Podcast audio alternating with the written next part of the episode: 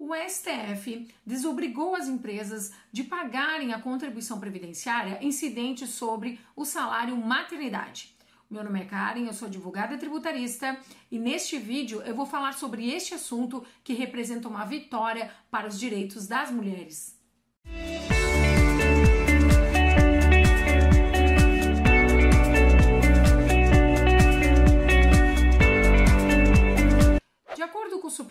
Federal, é inconstitucional a incidência da contribuição previdenciária paga ao encargo do empregador sobre o salário maternidade. Foi essa decisão que tomou o STF no dia 4 de agosto agora de 2020. Por ser uma matéria que tem uma repercussão geral, outros 7 mil processos serão julgados e terão essa decisão do STF como um parâmetro, considerando que se tratam de assuntos semelhantes. Um dos fundamentos jurídicos que serviram de base para essa nova decisão é o fato de que a contribuição previdenciária patronal, a cota patronal, que é um percentual pago, recolhido pelo empregador, ele incide sobre a folha salarial, onde há, então, uma contraprestação do empregado para com o empregador. Acontece que nesse caso em que a mulher está na, em licença maternidade, usufruindo desse benefício, ela recebe o salário maternidade, mas não há uma contraprestação dela para com a empresa, por exemplo. Ela não precisa executar serviços, ao contrário, ela está afastada por pela necessidade de se dedicar à, à criança.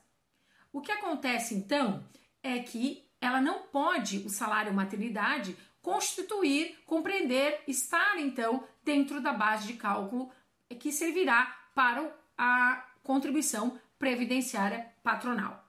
Um outro fundamento importante que tem relação com os aspectos sociais e com os direitos humanos é a Corte entendeu de que não há que se ter um tratamento tributário diferenciado pelo simples fato da condição biológica no caso de ser mulher e ainda ser mãe.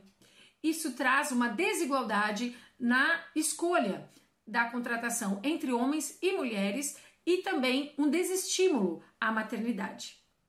Assim, as empresas, depois dessa decisão, estão desobrigadas de recolherem a contribuição previdenciária, a cota patronal, sobre o salário maternidade.